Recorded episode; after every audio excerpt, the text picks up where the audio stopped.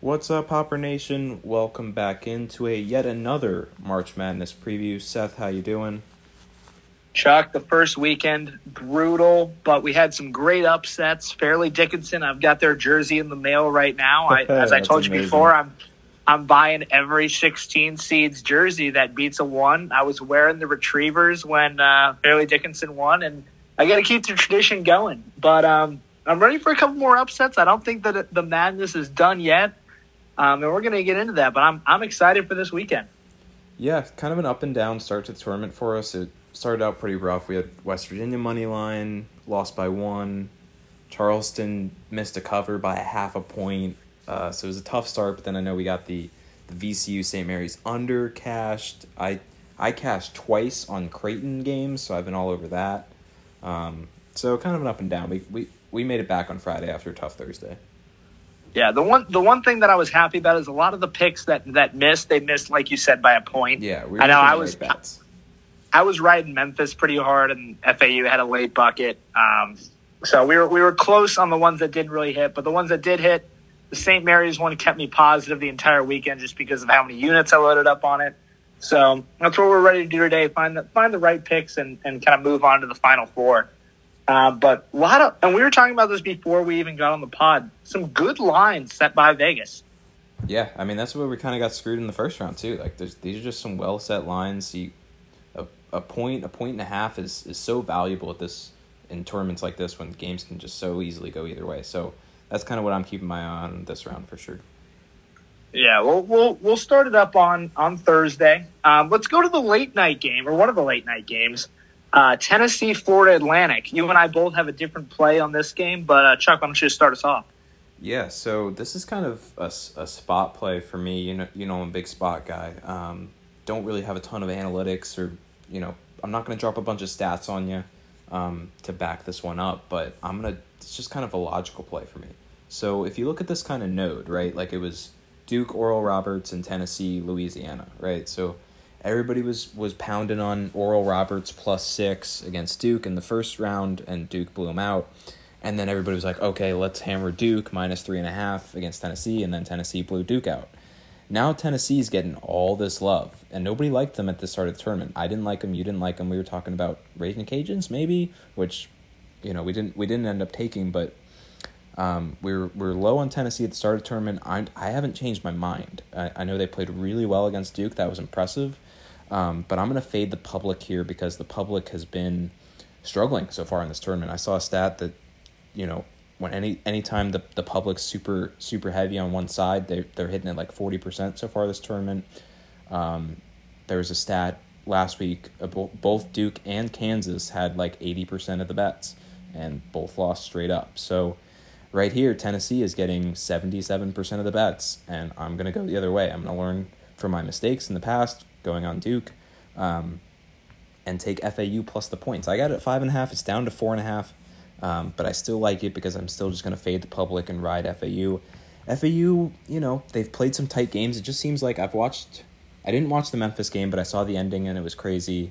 And I watched the Fairleigh Dickinson game. It just seems like this team's like really scrappy. Like every bounce seems to be going their way. Like they probably shouldn't have won the Memphis game, the Fairleigh Dickinson game. They could have easily lost as well, but they just kind of the bounces seem to be going their way. So I, I I like them to cover, maybe pull off an upset win. Um, let's let's keep the trend going of fading the the general public. Yeah, Chuck, I've been on the, the bad side uh, throughout this season with you on the public. I know a couple bets I rode. You you pointed out and you said, you know, public's heavy on that, 80%. Well, I was like, no, no, no, it'll happen. And I think you've been right pretty much every time. So I, I like that play. And it kind of lines up with my play of that game, too, which I think is good, is, is the under. Yeah. Um, specifically for this reason, FAU just played. You know, FD, FAU played Fairleigh Dickinson. Um, great Cinderella story. Love the guys. Um, they are 350th in defense. They are now going straight to play the number one defense in the nation in Tennessee. Yeah. That's a huge change. Now, I think they can obviously prepare. They had a whole week, but it's just a very, it's going to be a very different game for them. Um, they played a very tight, low scoring game against Memphis, who has a top 50 defense. Um, and like we said earlier, we're not super high on Tennessee. Their offense has been hit or miss. They really need one of their guys to go off. Um, I mean, that's that's how they beat Duke. Is when I, when I forget who it was, but he had like 24 points. Um, so will they be able to go off against a pretty good FAU defense as well? I don't think so. Lines at 130 and a half right now. I see a I see a mid 60s game. I see a very similar game to to the Memphis game, if not a little lower. Um, Tennessee has held their previous two opponents under 60, and that's the the Cajuns and a, a rolling Duke team. So I mean, I can see low 60s, high 50s type game, but I, I see Tennessee keeping it tight with with um, FAU, and that's why I like that cover too.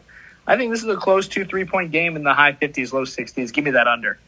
Yeah, yeah. I mean, I think if you're if you're on FAU or if you're leaning that this is going to be a close one, it'll probably be low scoring. I think the only the only way this gets out of hand is if Tennessee somehow shuts them down and blows them out at the same time. You know, like a seventy five to 55 situation. Um, but I, I just don't see that. I think I think FAU actually is better off from this rest than Tennessee. I think Tennessee would have been riding a lot of momentum from the Duke game, and now they've had some time to kind of cool off, and they're probably not going to be up for like it's like, hey, we just beat Duke. How are we going to get up for FAU?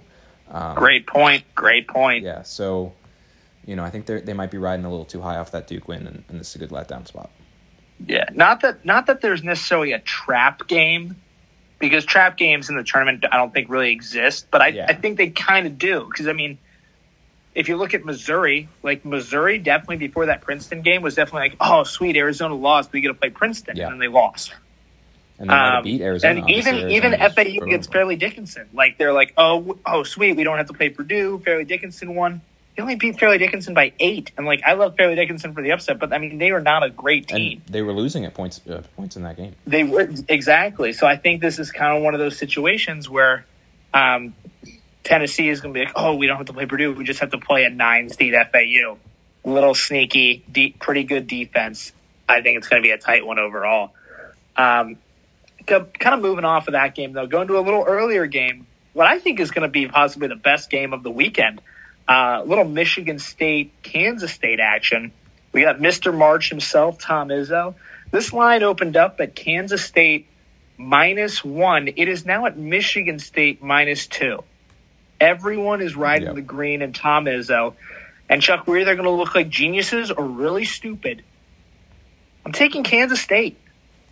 Kansas it. State money line for a couple reasons. Keyontae Johnson and Markquis Nowell are the best one-two duo in the tournament that's left. Markquis Nowell dropped 27 points against Kentucky. Coach Cal at the end of that game, when talking about Markquis Nowell, called him the small guy or the little guy or something. Didn't even use his name. You're telling me a five eight point guard just dropped 27 points on you? You're not even call, call him his name? They're fired up right now. 100% fired up. We're favorites. Now they're dogs. They see it. They know what's going on. People aren't aren't rocking with them. Jerome Tang has done a great job this is his first season at Kansas State. I've seen videos of that locker room. They're all dancing a little baby or a little baby. The vibes are amazing. Kansas State, even though they're a higher seed, upsets Michigan State. I'm taking them. I'm taking the Wildcats to the Elite Eight. Look at you going contrarian with me. Um, I know. Yeah, the, that's that's the number one reason I like this play little this just seems this seems like a game that, that honestly could go either way um, and i guess the point spread is indicative of that um, being the lowest point spread on the board um, but i definitely you know i think there's value in just taking taking the dog i think dogs historically have done really well in the sweet 16 rounds um, i have to find some numbers to back me up on that but um, you just you take the points i, I like getting two there um, everybody's high on on Michigan State. I, I also like their backcourt though. That's what worries me a little bit. Um, Tyson Walker and AJ Hoggard um, have been solid, but like you said, I mean Marcus Nowell and has been really good as well. And you know, I think everybody's maybe overreacting a little bit to the Marquette win, um, just because it was a seven over two. It's like, oh, why didn't we, why didn't we bet Tom Izzo in that spot? And but Kansas State just beat a really good Kentucky team too. I know it's not Kentucky of old, but they still have a lot of dudes, a lot more than Marquette at least. So I like Kansas State here. You know, it seems like a bit of a toss up. So it, when it when it is like that, I think you just take the points. Yeah, another thing I want to uh, point out here is Marquette had 16 turnovers in that game. Yeah. Like they could not hold on to the basketball. And you're about to play a team in Kansas State with Nowell, who's one of the best point guards in the nation. Um, I watched half of that Kentucky game, and in three minutes, he had two behind the back passes, one between the legs pass on on the money to and led to two dunks and an easy layup. I was just like, this like when he's rolling, he is the best floor general. It's like a better, it's like a college version of Chris Paul, basically, who can shoot and hopefully he can win because we know Chris Paul This could winning be a Kemba really Walker situation. Yeah. Um, but ev- the more I've watched Kansas State, the more I like them, and I think this is a perfect spot to fade the public here. Uh, Just like you always said, Tuck, you've, you've taught me well. Well, let's keep it going. Uh, the next game I'm going to talk about, I can't bet it because I'm in the state of Connecticut, which is tough. Um, but UConn's getting a lot of love right now, a lot of love, and I understand why.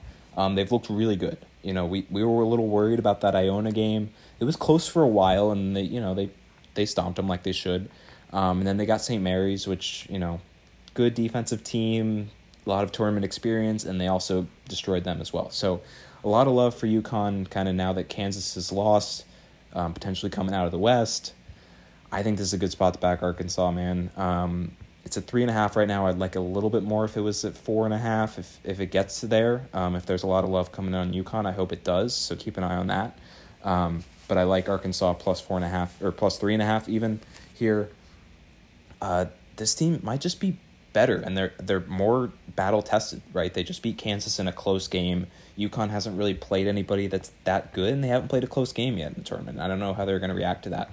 Um, they lean on um, what's his name, Sin- Sinaga, the the big guy. Um, Yeah, I don't know how to pronounce it. so, so you know what's going to happen if they're in a close game? Who's going to take that shot? Is it is it him? Like, do you go down low in in, in crunch time? Um, I kind of just trust Arkansas a little bit more. They have more playmakers. Um, so so give me the points. I think this one might also be, be pretty tight. So I, the dogs are barking, man. Yeah, I mean, you, you mentioned playmakers. Arkansas has three players that could be drafted in the first round of the NBA draft this year. Yeah, Nick Smith Jr. is back. He's been playing very well. This team is a completely different team than they were in midseason. But remember, they were a top 10 team in the first couple weeks of the season. Um, and Musselman's also, he's been here before, a great coach. I think, would this be Great. their third straight Elite Eight, Chuck? Is that correct? that's what I read. Yeah. So and they ha- not doing it as like a one seed too. They've been a you know they were four last year. I don't know about the year before, but they're looking for their third straight Elite Eight. So that this this is a team that has been there, done that. Yeah, I'm not. Again, I'm not sure if they win because I'm also on uh, UConn. I had them to a bet just for them to make the Sweet 16. I have them going deep in my bracket as well, but I think this could be a an upset opportunity for Arkansas, and um, I definitely like definitely like the three and a half, but I would love four and a half. So we're we're heavy on Thursday. Um, a lot of picks. Friday Friday was tough. We were looking through the slate, uh, but we kind of have a combined pick here. It's a two team pick two team money line parlay, and we're we're taking um, two teams out of the same region, the Midwest region. Houston money line parlayed with Texas money line. Yeah. And I know we kind of went went back and forth on this day, but I mean those are two teams. I mean we can talk about, but I don't see them losing. Miami again, um, not in the top hundred in defensive efficiency. Um, Houston has looked rough at times, but I will say that second half against Auburn, they looked like they could win the national championship. First half, not so much. But the second half, that was some of the best defense I had seen. The offense got going. Sasser's playing better after his injury. Um, and I've, I've been on Texas all year. I've been riding them, and this that's kind of just a gut play for me. I mean, I don't say I don't see Xavier just because of their streakiness shooting the ball, and Texas has got such a great defense. Um, Dylan Disu had a great game last week. I don't really expect him to have such a great game this week, but Texas has so many we- weapons with Marcus Carr, Sir'Jabari Rice. I think someone's going to be able to have that big game and propel them into the Elite Eight. Yeah, yeah, I like this play. I, you had to kind of talk me into Texas a little bit because I haven't been as high on them as as you, but um, I think all in all, I'm I'm I'm on board. Um, Xavier don't they don't play very good defense. Uh, there's I think there's a stat right that you know if you if you want to be a national champion, you got to be top forty in offense, top forty in defense, and they're sixty fifth in defense. Um, so it just seems like a, a spot where they that kind of gets exposed finally. Um, and, and just like UConn, they haven't played anybody yet. They they crushed Pitt. They they crushed Kennesaw State. Even that game was kind of close for a while. So um, don't really trust Xavier. They haven't really proven anything to me. Well, meanwhile, Kansas or Texas played a you know a tough game against Penn State and, and got out there with a dub. So um, I like Texas here, and then obviously like I I had Miami losing in the first round, so you don't have to really convince me too much that Houston's going to win that game. There's been at least one one seed in the Elite Eight every tournament dating back to 1979.